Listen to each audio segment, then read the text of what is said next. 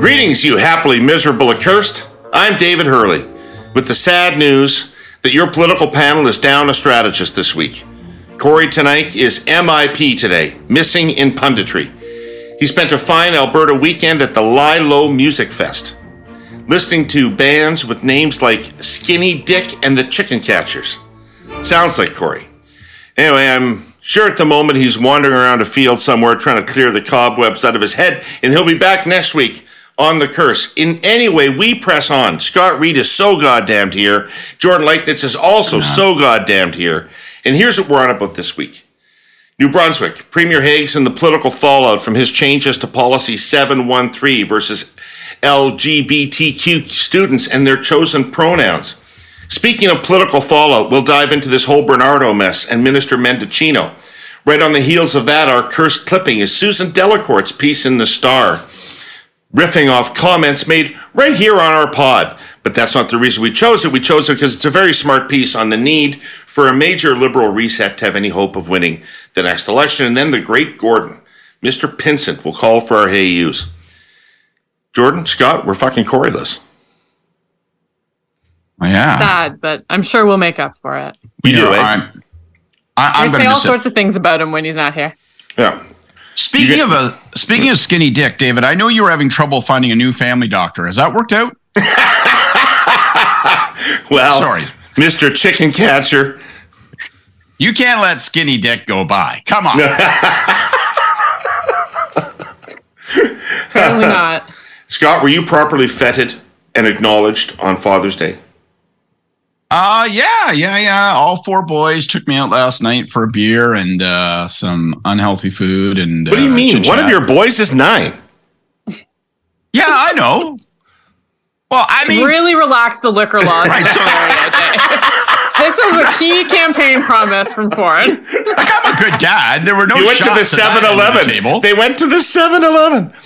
That's right. We went to the 7 Eleven. We sat around, had ourselves a nice microwave dinner and a couple pints. It's great in there. And we had like scratch and win cards. Fuck it, man. It's a paradise.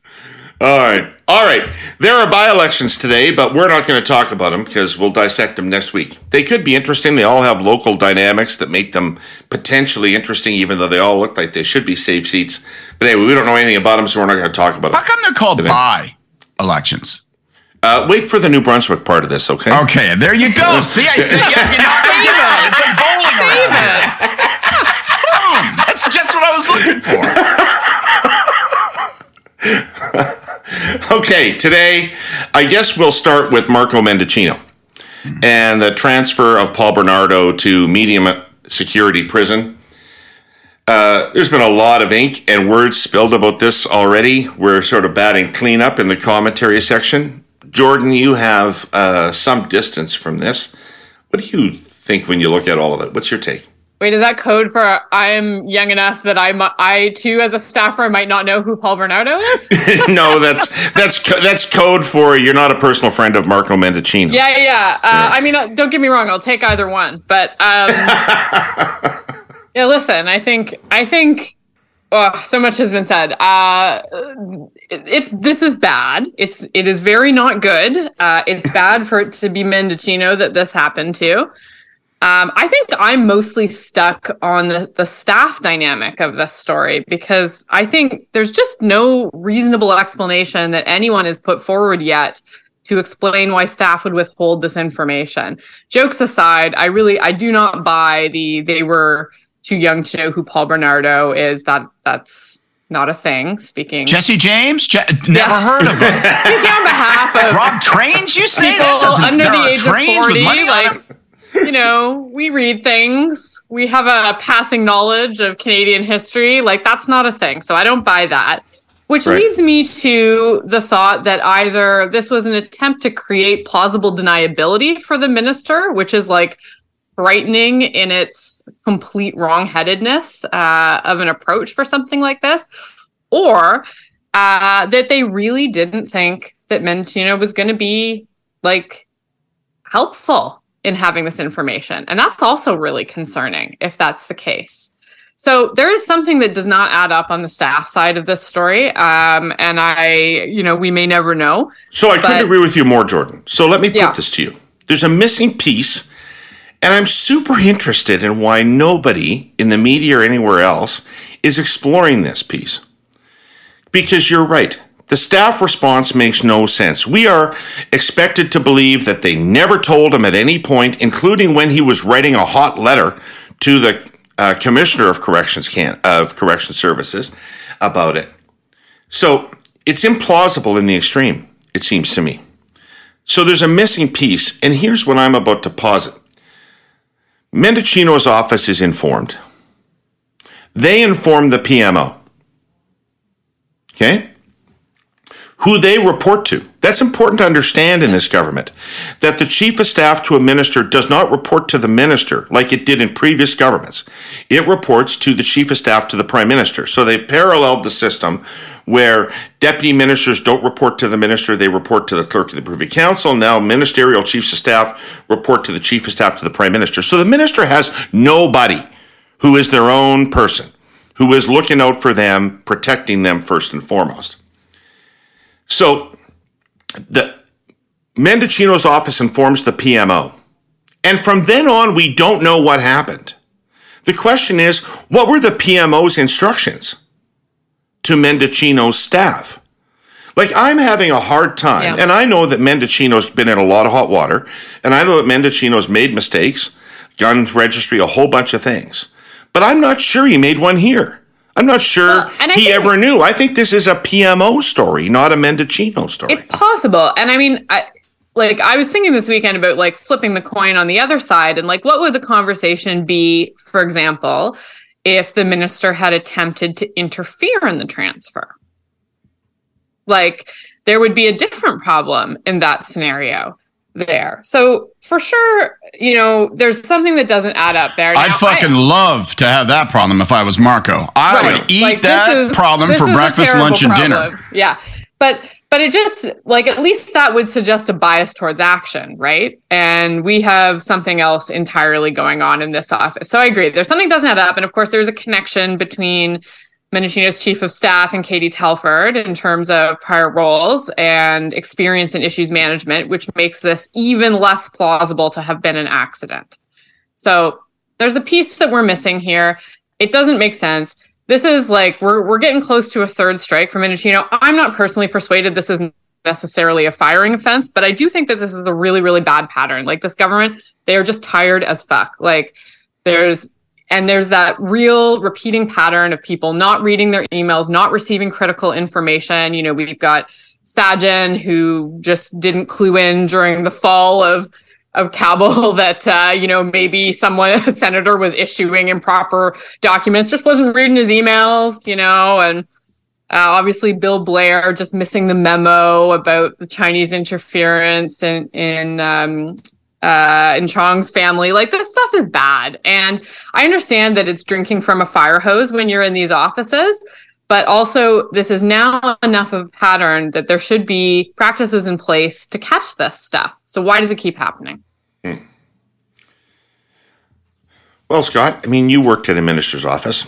How can this possibly have happened? Don't know. It's inconceivable. It's literally inconceivable. Um, I, I've said this in other places, but in particular, of all the things that I find most inconceivable, is that after n- having this information for two, three months and not informing the minister, and then the minister becomes aware of the transfer and pops a fucking gasket, which, by the way, is the reaction you would like him to have, right? That's a human being reaction. And says, I don't care what the deputy in the ministry says. I'm going to issue a statement. This pisses me off. And they stand there with him and they script that and they never say, buddy, you might want to just reel this back a pinch because actually we've known uh, for quite some time. They never say that. They just let him scribe this statement and then they send it out. Like to me, that's that's like They're not working for him.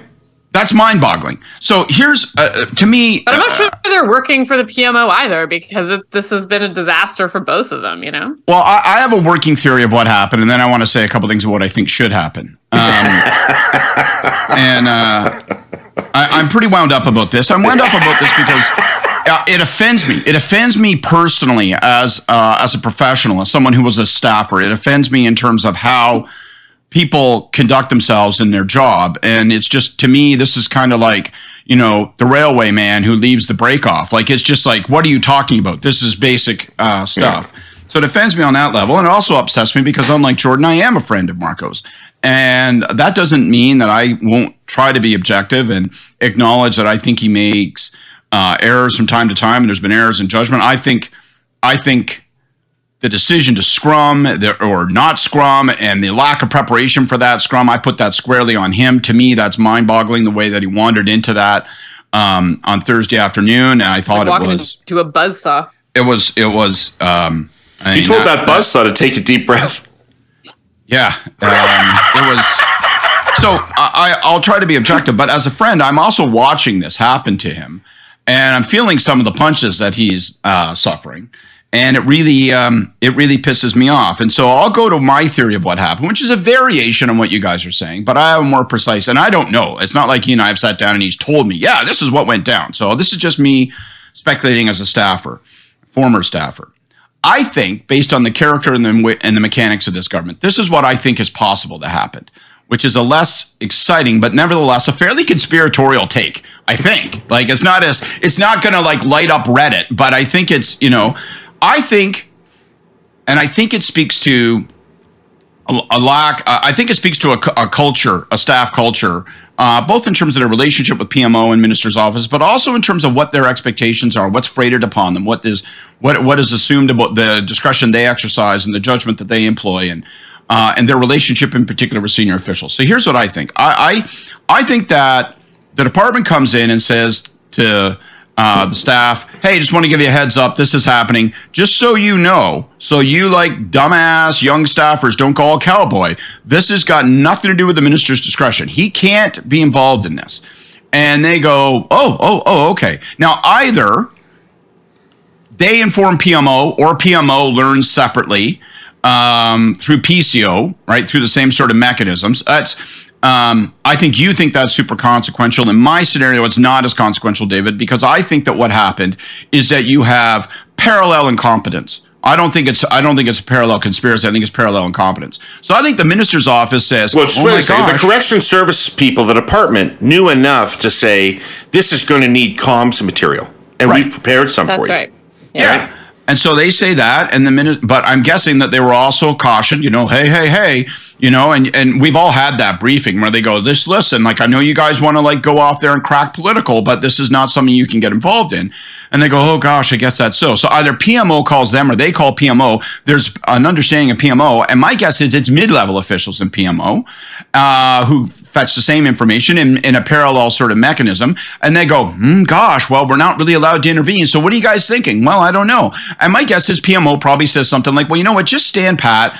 Don't engage the minister just yet. Let's figure out what, you know, what, if anything, should happen here, because obviously we gotta, we gotta be very careful. You know, it's off brand for us to get involved in this kind of issue. You know, like we're not going to challenge the independence of the judicial system and the correction system. So, you know, let's, let's not be off brand. So leave it with us. And then nothing happens and like Colin never comes back, and Marco's uh, staff, mind-bogglingly in my view, probably just don't do anything, and then all this. How they how this explains them standing silent when they're drafting yeah. the message, I don't know. Maybe just pure human fear, where they realize, holy fuck, now we're in a pickle uh, and they just act paralyzed. You're but, trending. You're trending yeah. toward the government's favorite explanation, which is that there's so many people who failed in their responsibilities that it is impossible to find accountability in any one place. I think you're half right. That is definitely my explanation. I do not think it's impossible to find accountability. I think there's just a. I think I would start firing a lot of people. Um, but I feel particularly bad for my friend Marco because he's standing there blindly, not knowing this is coming at him, and then it lands on him. And you know, and then all, and people say, well, look at the pattern with him and so on and so forth. I think there is a pattern of him having a terrible department, of him having terrible staff, and of him making misjudgments about all of that. So I'll be honest about that.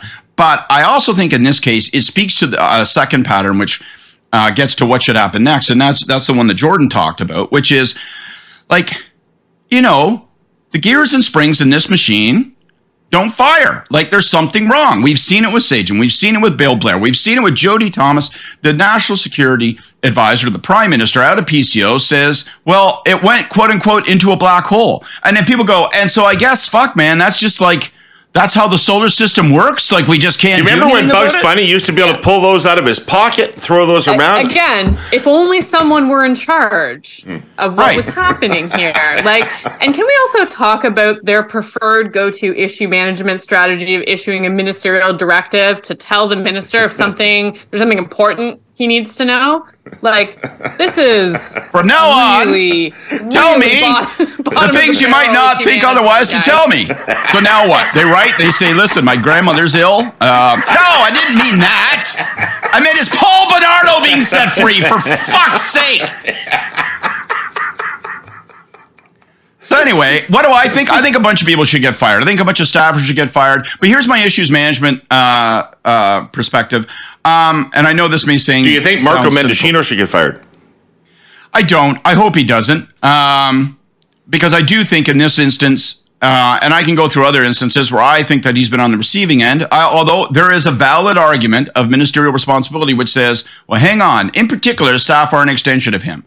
Um, and this gets into this broader issue that On comes the up over theory and you again. chose them, isn't that the case, though, Scott? On the theory Well, that's that the, you that's the chose challenge. them. Yeah, but so it what's doesn't the matter all this whether or gets not he blurry with the center now because because he- either he's responsible for what happens in his office and, and in the ministry, or he's not. Well, I'm it. just arguing. I'm just arguing, Jordan, that in the days of yore, when there might have been more ministerial accountability than there is now, ministers had more independence and latitude to do their jobs and staff their offices, and so it made sense that they were responsible for everything that came out of their departments. It's less clear to me why that would be the case now, when so many of these decisions are made centrally and don't really involve them. which Yeah, takes but me to no an argument accountability centrally. So Well, but hang on. So to me, that's that. Well, that's the challenge, which is that we call it ministerial responsibility, but really we're talking about a doctrine of accountability. So if, as a minister, you're going to be accountable, then you're going to demand as an individual, for the pure reasons of natural justice and fairness, that you also be responsible. So if I'm not responsible for choosing my staff, and I'm not responsible uh, for telling my staff what I can and can't be told, but rather that actually gets bigfooted on top of me. But nevertheless, I'll be I'll be held accountable. So from my perspective, some staff need to be fired, but I also wonder what happened on the PMO side of the chain. Does somebody need to be fired there? Like who's going to be held accountable? And you know, obviously, at some point there'll be a cabinet shuffle, and I suspect that Marco will suffer a consequence uh, around that. But you know, to me, I go to this broader issue, which is when we have one, two, three, four, five, six, seven instances of this. I don't think that it is a persistent conspiracy. I think there are, uh, and a lot of them around national security matters um, and public security matters. So I do think you've got a particular culture in those places. I think you've got a particular culture with staffers about what they do and don't regard as their ambit when it comes to engaging with those agencies and those departments and those officials. And I think that um, the center, PMO and PCO, need to rewire that thing and they need to tell us they're rewiring this thing and they need to declare that they recognize that this machine of theirs is like one of those goofy flying machines that are in like you know sepia toned film where they're like on a flappy top and then they crash land into a uh, uh, mine somewhere. Like it's just it's got to be it's got to be fixed. Now that maybe ducks the question of marco in this instance but i think there's a bigger problem than marco in his office. I think there's a problem that we've seen on display for at least six months but i would argue well before uh, where this, uh, you know, like somebody pulls a lever and uh, and it connects, connects to exactly fucking nothing. Jordan, I'm out on this one. You got any last yeah, thoughts? I mean, I have more thoughts, and like, I, I'm not sure I'm quite so ready to give Mendicino a pass on on his own responsibility, and in particular his management of it since the story has broken. But yeah, let's talk about other things. I hear you. I, I hear you. So I'm going to invoke the name Warren Buffett here, but only briefly, and only to draw a distinction. Buffett is renowned for his value investing approach. He finds undervalued companies with strong growth potential and commits long term. But I'm going to flip it.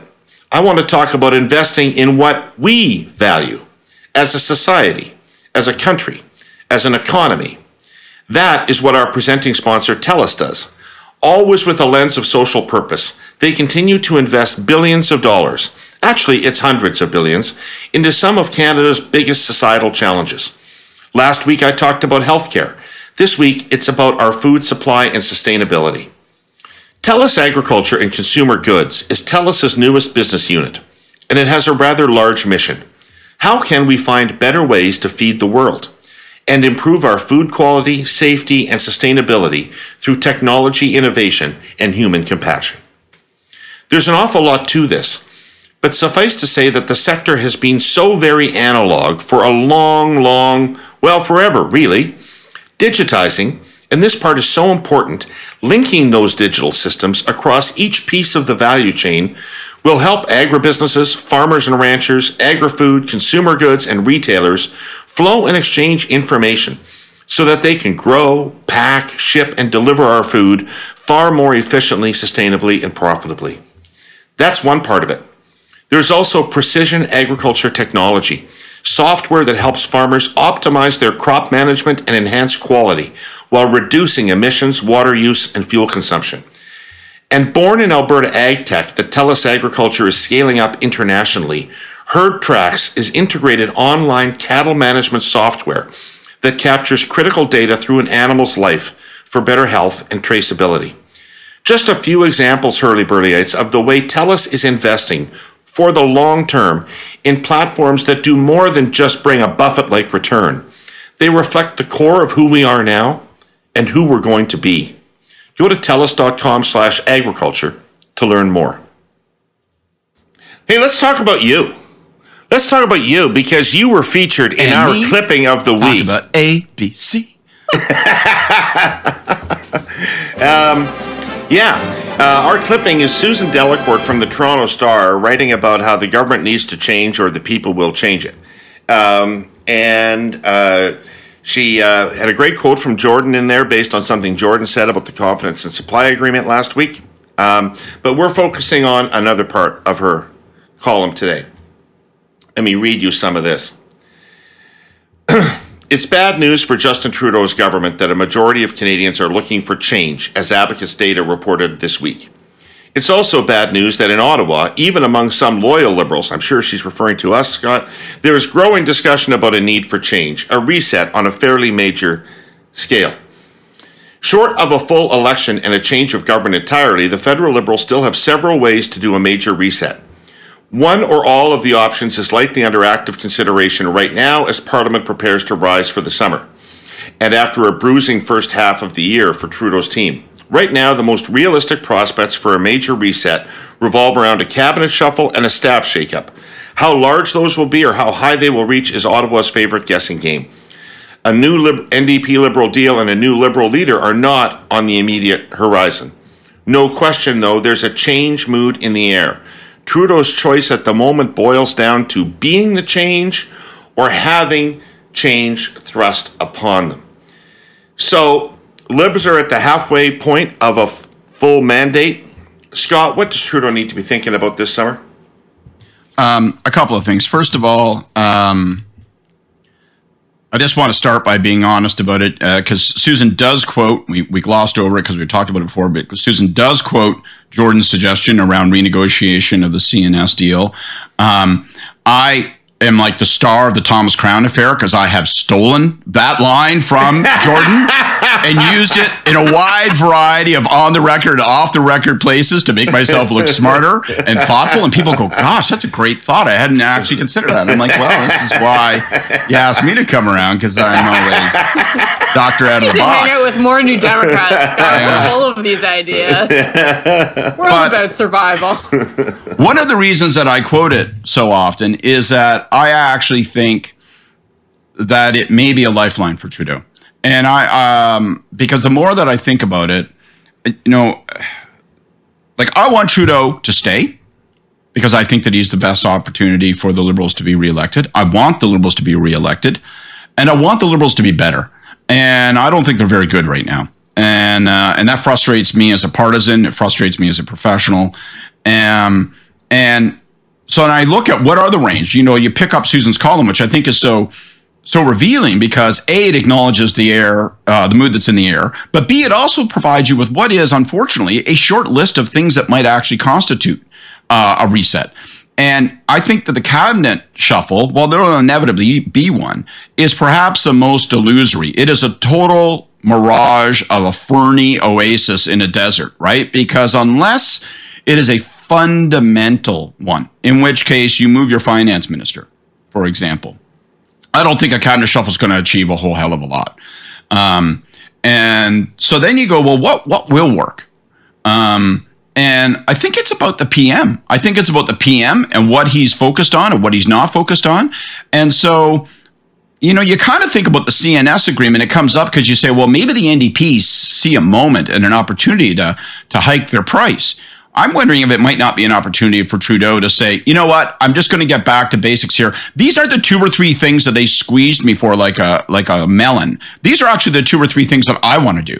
So renegotiate it and make it around your agenda items and make it an opportunity to say, you know what, forget whatever the fucking throne speech will be 17 pages of drab, right? But here's the two or three things that I'm about between now and the next election. So that's thing number 1. Get down to two or three things and make them resonant and obviously it starts with the economy. And then the second what, thing I think what I would percentage do of Canadians do you think think dental care was the NDP's idea? Zero, probably. Like maybe you know maybe two. I don't know. Not many. But I would go back. But I also don't think name the percentage of Canadians who think that there's been a change in dental care.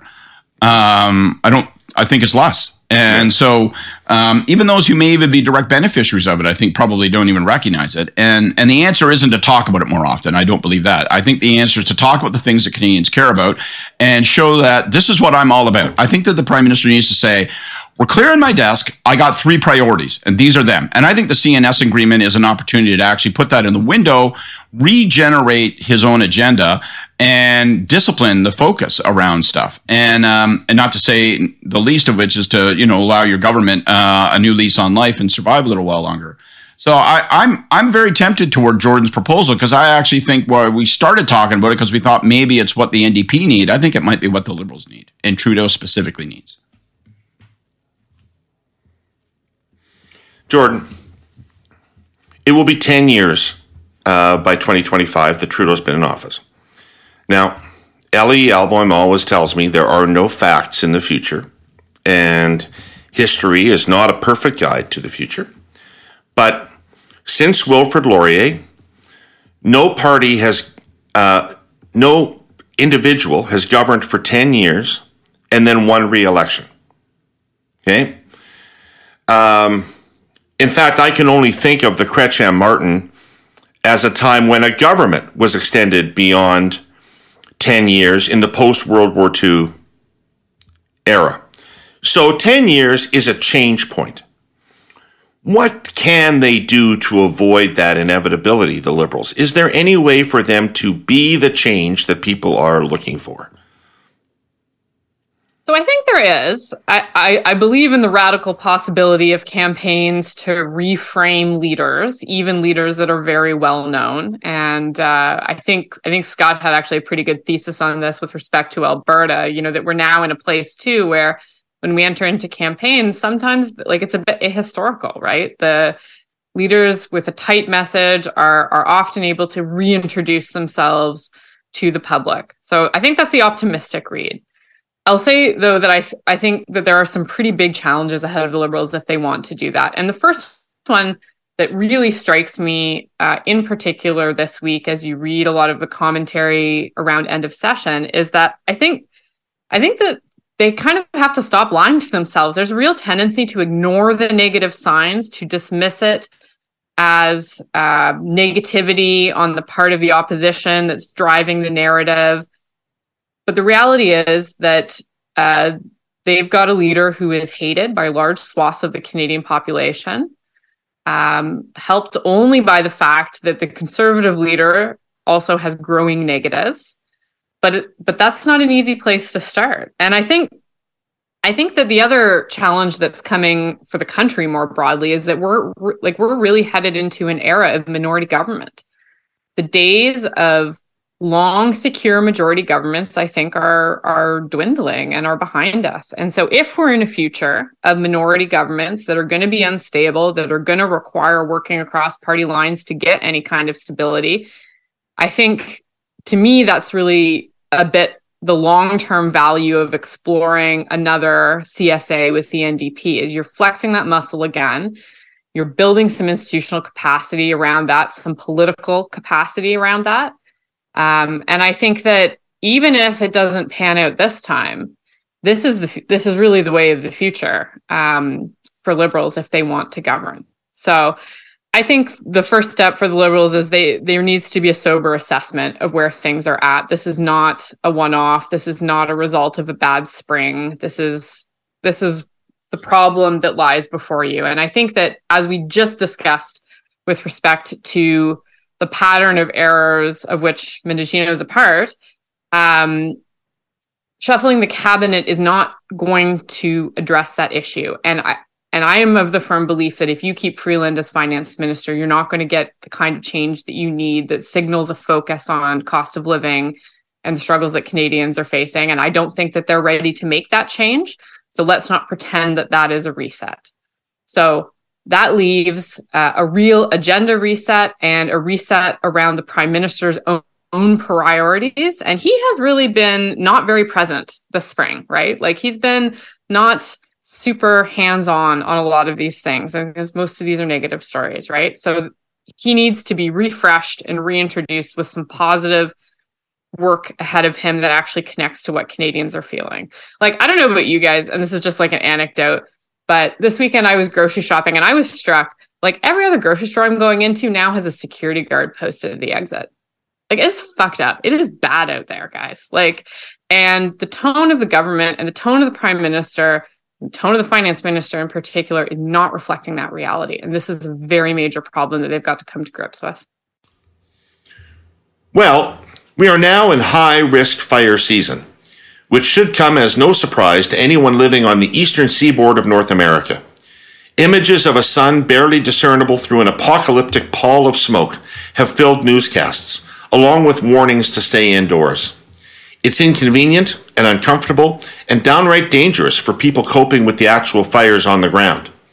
Our sponsor, CN, is in the thick of it, so to speak. Freight trains must keep running. If they stop, so do big chunks of the economy. A government task force last year discussed the dangers of climate shocks, floods, and wildfires to supply chains already disrupted by foreign wars and offshore manufacturing issues beyond anyone's control. CN has long experience operating during fire season and has deployed a brigade of engineers, climate monitoring, and technologies to ensure its trains keep rolling, which they have. But there's another threat menacing Canada's west coast. A strike or lockout could shut down the ports of Vancouver and Prince Rupert as early as next week. This must be avoided. Those ports are Canada's largest gateway to the world. Half a billion dollars worth of agri foods, perishable goods, critical minerals, and household necessities pass through them every day. Let me put it another way 16% of Canada's total traded goods move through Vancouver and Rupert. Any stoppage will tear destructively through the economy. It will increase the damage inflation is already inflicting on Canadian consumers and hamper our exports. The economic disruption could take months to correct. Actually, the mere possibility of labor disruption can affect shippers' willingness to use Canadian ports. CN respects the collective bargaining process it believes resolutions reached at the bargaining table are the most durable. But with such vital national interests at stake, the Government of Canada must remain in close touch with the parties and stand ready to act if negotiations break down. The parties must keep talking. To riff on Churchill, talk talk is better than strike lockout, and all the misery that would entail. You know, Scott, if I if I was Trudeau, must, and I wanted to stay, if I'm not going to change myself, I'd be inclined to change almost fucking everything else. Um, because you know what happens to governments at this stage? First of all, the ministers are all way too comfortable and they all have gotten complete governmentitis and they think they can't lose to Poilievre because he's too crazy. And besides, they're doing too good a job at very important things for the people to replace them. That's where the cabinet's head is at. Yep. And then and then you've got staff. And I'm not talking necessarily about PMO staff. That's the most important staff, but let me just leave that for a second and just talk about general ministerial staff. At this stage of a government, you have people who likely never worked for the Liberal Party in opposition, likely have never been in anything but government. They left university and they didn't get into politics. They got into government. They went and worked for a minister. And they don't have any of those instincts that are formed by being in opposition and learning politics and fighting on the ground. They're all about policy and helping advance the public agenda. They're not about winning elections. That's not their mindset. That's not their skill set. And one of the weaknesses of old governments is always the staff at the ministerial level. I don't know if there's any way to do something about that, but bring some old hands back, find some people. You, I, I think you got to get, like, I mean, if anything, this Mendicino thing shows ministerial staffs almost devoid of any political instinct. Yeah, I, I agree with all that. Um, and and what happens, of course, just to put a finer point and repeat basically what you're saying, um, is that staff over time make that journey from small p politics, large p politics, uh, to large G government, and they they become uh, public servants. They become public servants on a different floor in a different office, and that and that is why I think my explanation for what happened in the Mendicino thing is plausible because I think that you have maybe mid-level political staff in the prime minister's office and mid-level political staff or even senior political staff in the minister's office both going, "Oh well, you know, that's just the way this thing works," as opposed to saying, "Jesus Christ, pull the fire alarm. This is Paul Bernardo. Right. Like, let's have a meeting." And if the answer is, "Well, you can't do anything about it," it's like, "Well, let's talk about what we can do nevertheless. Like, let's examine all the options. But by the way, the meeting happens at eight o'clock tonight, not 12 o'clock tomorrow. Like, we're fucking dealing with this today on an urgent basis. And all that sense of urgency and energy uh, and fighting trim is lost as the longer you're in government. And that's, you know, so you have to find ways to regenerate it. So I, I agree with that. I just want to make one other observation that comes out of something Jordan said, which is it's just a, a, a a sidebar and I sound like a poli sci prof, but you know, Jordan makes the point that we may be in an era of. You are, aren't you? Uh, yes, exactly. Yeah, I was going to say, I, uh, I taught one or course. you play one on TV at least. Uh, that's, I, like when, that's like when Chrétien said at a news conference, I'm not a lawyer. I'm not a lawyer. I mean, I, well, I am a lawyer, but I mean, uh, I'm not a garage mechanic. That one's for sure true. Um, uh, well, I'm not a poli sci prof. I, I, I, I, taught one course, uh, which mercifully I closed the books on this past week and uh, by upgrading one student's mark, and now none of them will bother me. Uh, I um, I just wanted to say, like, you know, you make the point, Jordan, that we may be in an era where minority governments are at least a norm, if not a permanent feature of our system, and yet the, corollary to that, which is uncomfortable, is that partisan divide has never been sharper. And not just not just partisanship but like the gulf between divides and the the institutional incentives within the individual parties to not interact with others and to not uh, express any appreciation uh, for the other side, to not compromise. So we're in this era, which is interesting. Like if you're right, and I see no evidence that you're not, that you know it. Uh, it takes us into this strange world where people that don't want to work together have never been more required to work together and it doesn't doesn't lead to a a, a great outcome so you know, we'll see if that gets fixed but um, it's just a anyway just it's just another sign of what you're saying it's just another security guard at the grocery store. Everything is fucked right up. Let's be honest about it. Everything from a to z from north to south from east to west from morning to night. Jordan, when an NDP strategist looks at poll numbers that say 35 conservative, 28 liberal, 21 NDP, what do you think? Well, I mean, we think like fuck liberals, get your head out of your ass and run some negative ads. Like kidding. to be no honest kidding. with you, you don't like, think you don't think holy Christ. The gap between us and the liberals is the same as the gap between them and the and the conservatives. And the liberals and us are both in the 20s.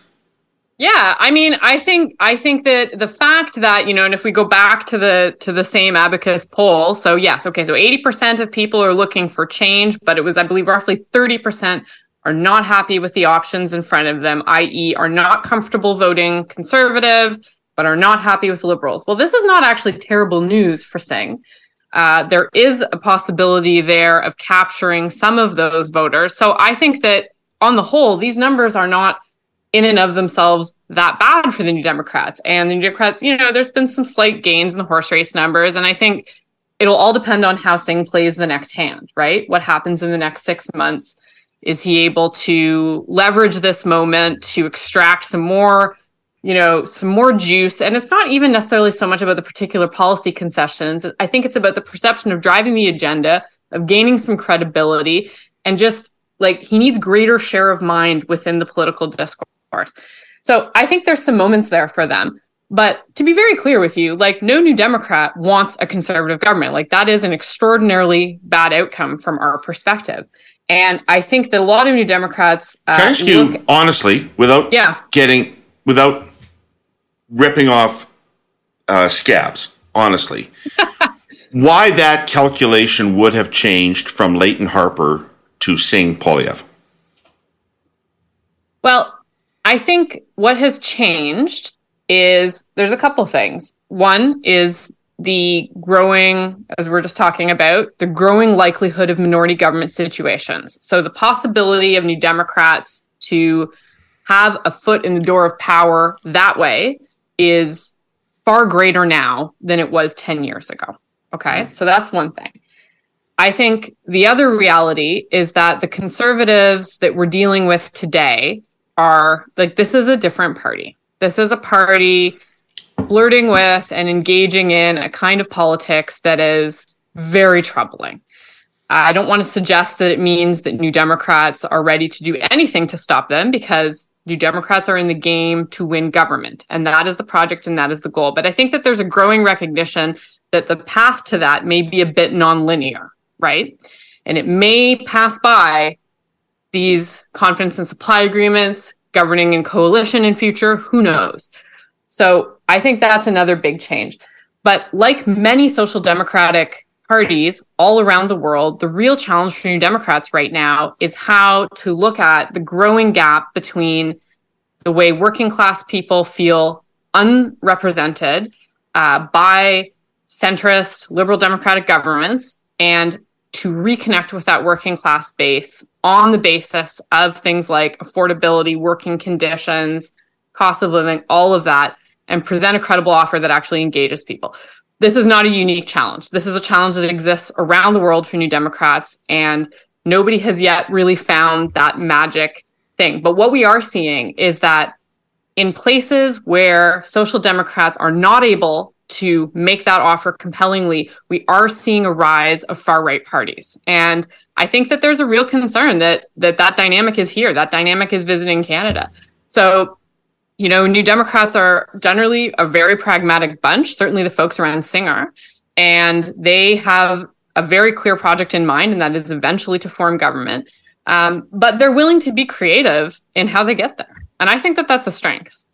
So I think that's so interesting because I believe that back in 2004, 2005, Mr. Layton and Broadbent, etc., believed that the path to power was to destroy the Liberal Party, and that uh, that was more important than who uh, than whether Harper formed the government or not was getting the Liberal Party out of the way. Almost happened, but now you're saying that there's a different, more collaborative approach to seeking power in a different dynamic. It feels like a very different mindset for the NDP. Well, and what I, I was like going to point out is if the numbers are 28 21 nationally, they're probably 26 23 in English Canada. Yeah.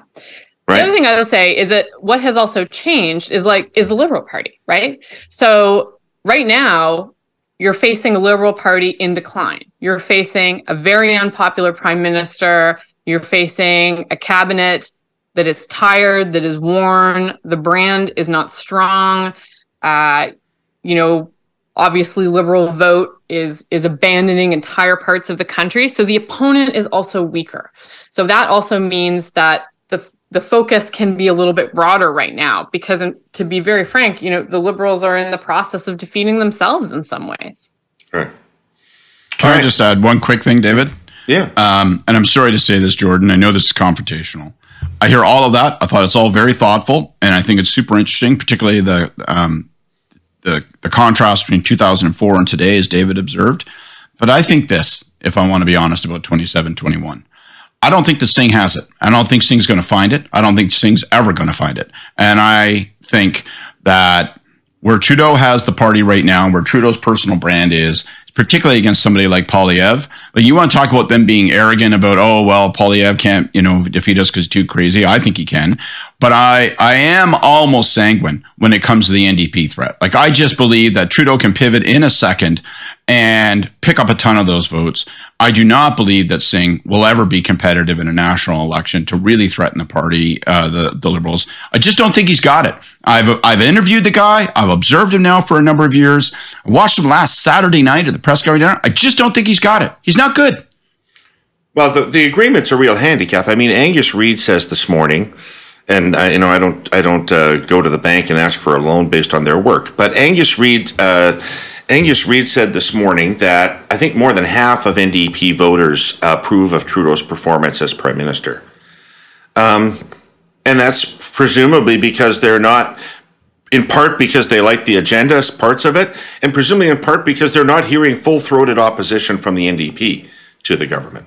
Well, I would read those numbers a bit differently. Like I, I think I think that that also suggests a comfort with a part of NDP voters with a governing agenda that they feel that their party is a part of, right? So I, I think it's it's difficult to deduce from that that that that translates into a lack of enthusiasm for Singh personally. And I mean, you know, as to Scott's point, like we'll see, right? Like I think a lot like Singh is being presented with a really unique and, and interesting political moment here. He has already made some interesting choices, some risky choices in terms of forming the CSA in the first place. Uh, and, and I think that that kind of that kind of gambling actually bodes pretty well. Like when you're in fourth place, you have to take some risks if you want to move up. And he and his team are doing that. So mm-hmm. we'll see. Okay. Let's swing out to New Brunswick. Let's swing out to New Brunswick. Premier Higgs, uh, known for his tolerance and love of diversity, has decided that with all of New Brunswick's economic and healthcare problems fixed, he can focus on trans kids in school. Ah, oh, who am I kidding? Higgs, a known bigot and deeply unpopular, has decided that the only way he can win another election is by polarizing the province around this issue, and he is doing so to the horror of much of his own party. Yet, it might work because the polls indicate people are on his side. Jordan, what's your take? Oh, I just I have to like declare a bias right off the top, which is that as much as I just want to give this like a cold blooded political analysis, I just think it is completely fucking disgusting, cowardly base, like to have this kind of politically motivated garbage like on the back of like actual kids. So I say that right off the top. Um, I think, I mean, it's obviously we're in a context with this, right? And right now we're watching what's happening in the US. Like Higgs is clearly going for like big DeSantis energy here with what he's bringing uh, to cover up his own failures. Uh, I don't think it's necessarily in the end going to work for him. I think he is, uh, you know, even even through a leadership review, he may end up being on the way out because of this and because of his treatment of his own caucus and cabinet.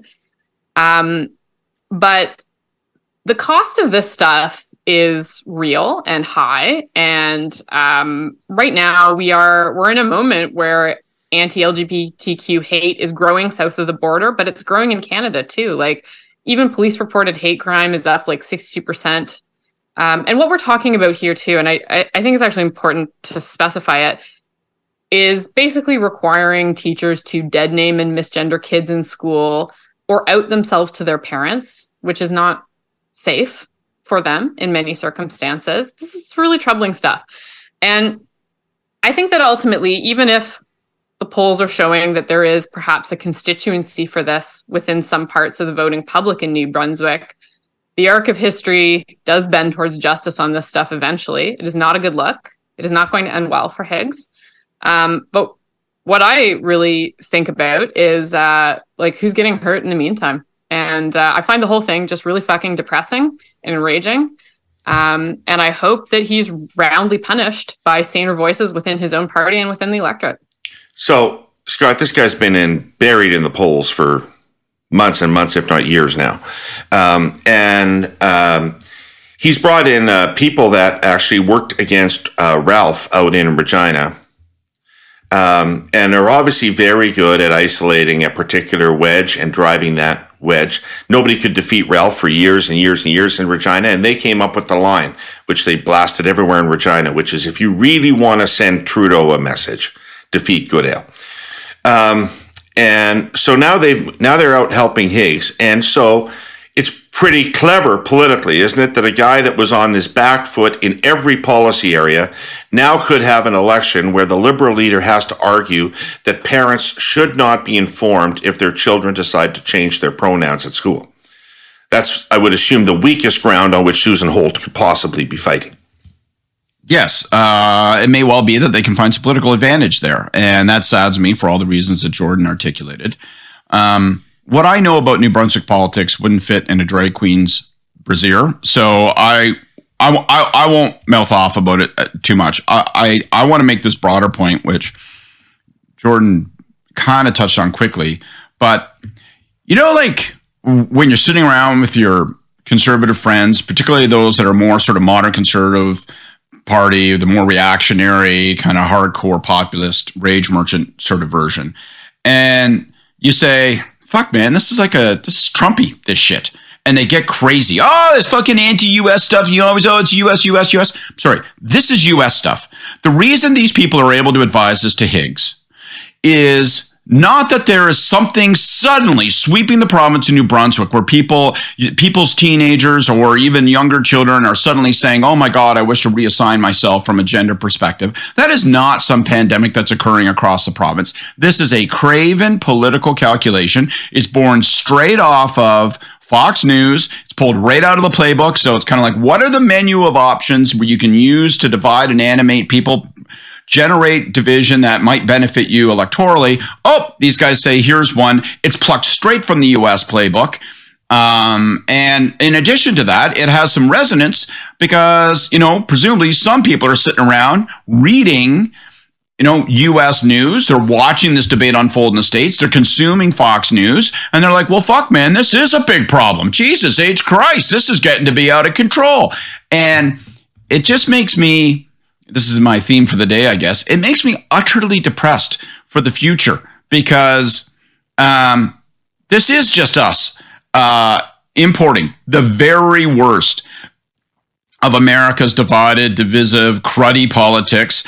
And, you know, like there's no mistaking that when the Tea Party was formed and the America First shit starts and then Trump is formed and now DeSantis or whatever succeeds it, all this kind of rage merchant populist anti everything uh, politics takes hold of the Republican Party and now has it by the balls that it's going to happen here. It just does. It drifts and it drifts on the other side. Like it drifts mechanically. They invent direct mail. We incorporate it into our politics eight years later, on and on and on. That, you know, uh, the Trudeau guys go and they borrow what they can and then build on it, innovate it from Barack Obama's social but media. Those team. are tactics, at least. It drives me crazy when Canada imports culture wars when absolutely imports culture wars, and that's what's happening here. And so I, that that just disturbs me, and it disturbs me when you think, well, maybe that should not work because that's not our political culture. That's not a debate that's occurring here. It's like, oh, well, we can make that debate occur here. Yeah, actually. and I want to like, I, I don't think we we also need to not just pick on New Brunswick here because we're seeing this pop up all across the country. You have the York Regional School Board refusing to raise a pride flag uh, because of a very similar campaign. You had that uh, that deranged person in Kelowna yelling at uh, a girl with short hair at a track meet um, and calling her parents groomers. Like this stuff is unbelievably toxic, and it's here. And what I worry about, what really haunts my dreams on this stuff, is that the way our fundraising is now working, which is all small donors, all click, you know, driven, that that there was reward for parties in pushing this shit. Um, and of course, as we also, like many parts of the Western world, we face declining voter turnout. This kind of toxic crap riles up the base, gets them out, and suppresses moderates and people who just don't want to tune in to these kind of fights. I think it's very dangerous. I think it's very scary. And I think it's really depressing. And I think ultimately, Like the policies that we're talking about here, it's so crazy because you know trans people in Canada are less than one percent of the population, and a policy that allows kids to have a preferred name or gender used in school without telling their parents is about keeping kids alive. Period. That's it. This is like literally politics on the back of the very most marginalized kids. And I just hope, I just really hope that Higgs pays a price for this. Totally. It's deeply cynical. Disgusting. It's deeply cynical. And the New Brunswick people have a chance to f- reject it for what it is. So I hope that they do it. Do I it. I hope that they do it. All right, guys. It's been a spirited show. The specter of Gordon Pinsent will bring us to a conclusion. Ladies and gentlemen, please return to your seats. The Hey Yous are about to begin. Jordan, do you got a hey you? I do. It's my Hey You this week is going out to the ONDP and to Marit Stiles. Um, so we are we are well done of uh, of the spring and into the summer. And uh, another Abacus poll out this week was looking at leader impressions in Ontario, and m- several months in, Marit still is not making an impression. So my Hey You, so it's about thirty percent of people don't really know about Marit. And so my Hey You is out to Marit and the team around her. It's time to get out there, to differentiate, to be clearly different from Andrea. You have to give voters a way to know you and to know what your differences are and to provide that fresh start. I think there was a lot of chatter internally about not having the leadership race and the advantages that that might confer in terms of time to get the leader known while the liberals are off having their leadership race, but that time is ticking. And so use this summer, make a plan, get out there, be different, um, because December's coming quickly. Awesome. Scott? Uh, well, I'm going to go weird. I'm going to go personal for a minute. Um, I've recently had to spend a fair bit of time in hospitals and hospital rooms. It doesn't look like that's necessarily going to change uh, quickly. So I want to say a two part hey you. First, very specifically, um, the Hastings County uh, Paramedic Services, uh, to Dr. Alma Falea at Kingston General Hospital, all the staff in the Cardiac Services Unit. Wow, thanks. But beyond that, it is incredible to watch the system snap into place, our healthcare system, when there's a genuine health crisis. I'm now going to be, because of family, watching the transition. Because now I've got a family member who's going to move out of that critical care situation and into a recovery situation. And my family member doesn't have a family doctor, right? Living in rural Ontario. And that's going to be an interesting and anxiety ridden process to watch. So I have nothing but praise for the system and how it responded but I'm going to be really watching closely um, for these uh, weeks and months ahead because I, I, have a feeling it's going to be a bumpy road. Well, good luck with it. Thanks. Hmm. Um, my hey you goes out to uh, Bonnie Crombie. Um, you stumbled out of the gate a little bit because you kind of clumsily did what you need to do. Your instincts are right. People need to know that the Liberal Party learned from its defeat that the Liberal Party has evolved and changed. Change is necessary. But there are some things Liberal partisans hold very dear, and the Green Belt is one of them. Not to mention that it's ground zero for a potential political scandal in the province of Ontario featuring the Ford government. So you need to demonstrate change. Don't get thrown off that track and feel you need to adhere to every orthodoxy, but be a little bit more selective about the ones that places that you pick to demonstrate change. All right. Thank you, everybody, for listening and watching today. I want to thank Jordan and Scott for showing up. Kory, hope you're having a good day wherever the hell you are. Um, I want to thank our presenting sponsor, TELUS, and I want to thank our sponsor, CN Rail, and I want to thank the Saskatchewan Roughriders for nothing. Uh, we'll see you next week with Kory Teneycke and more Curse of Politics. See you then.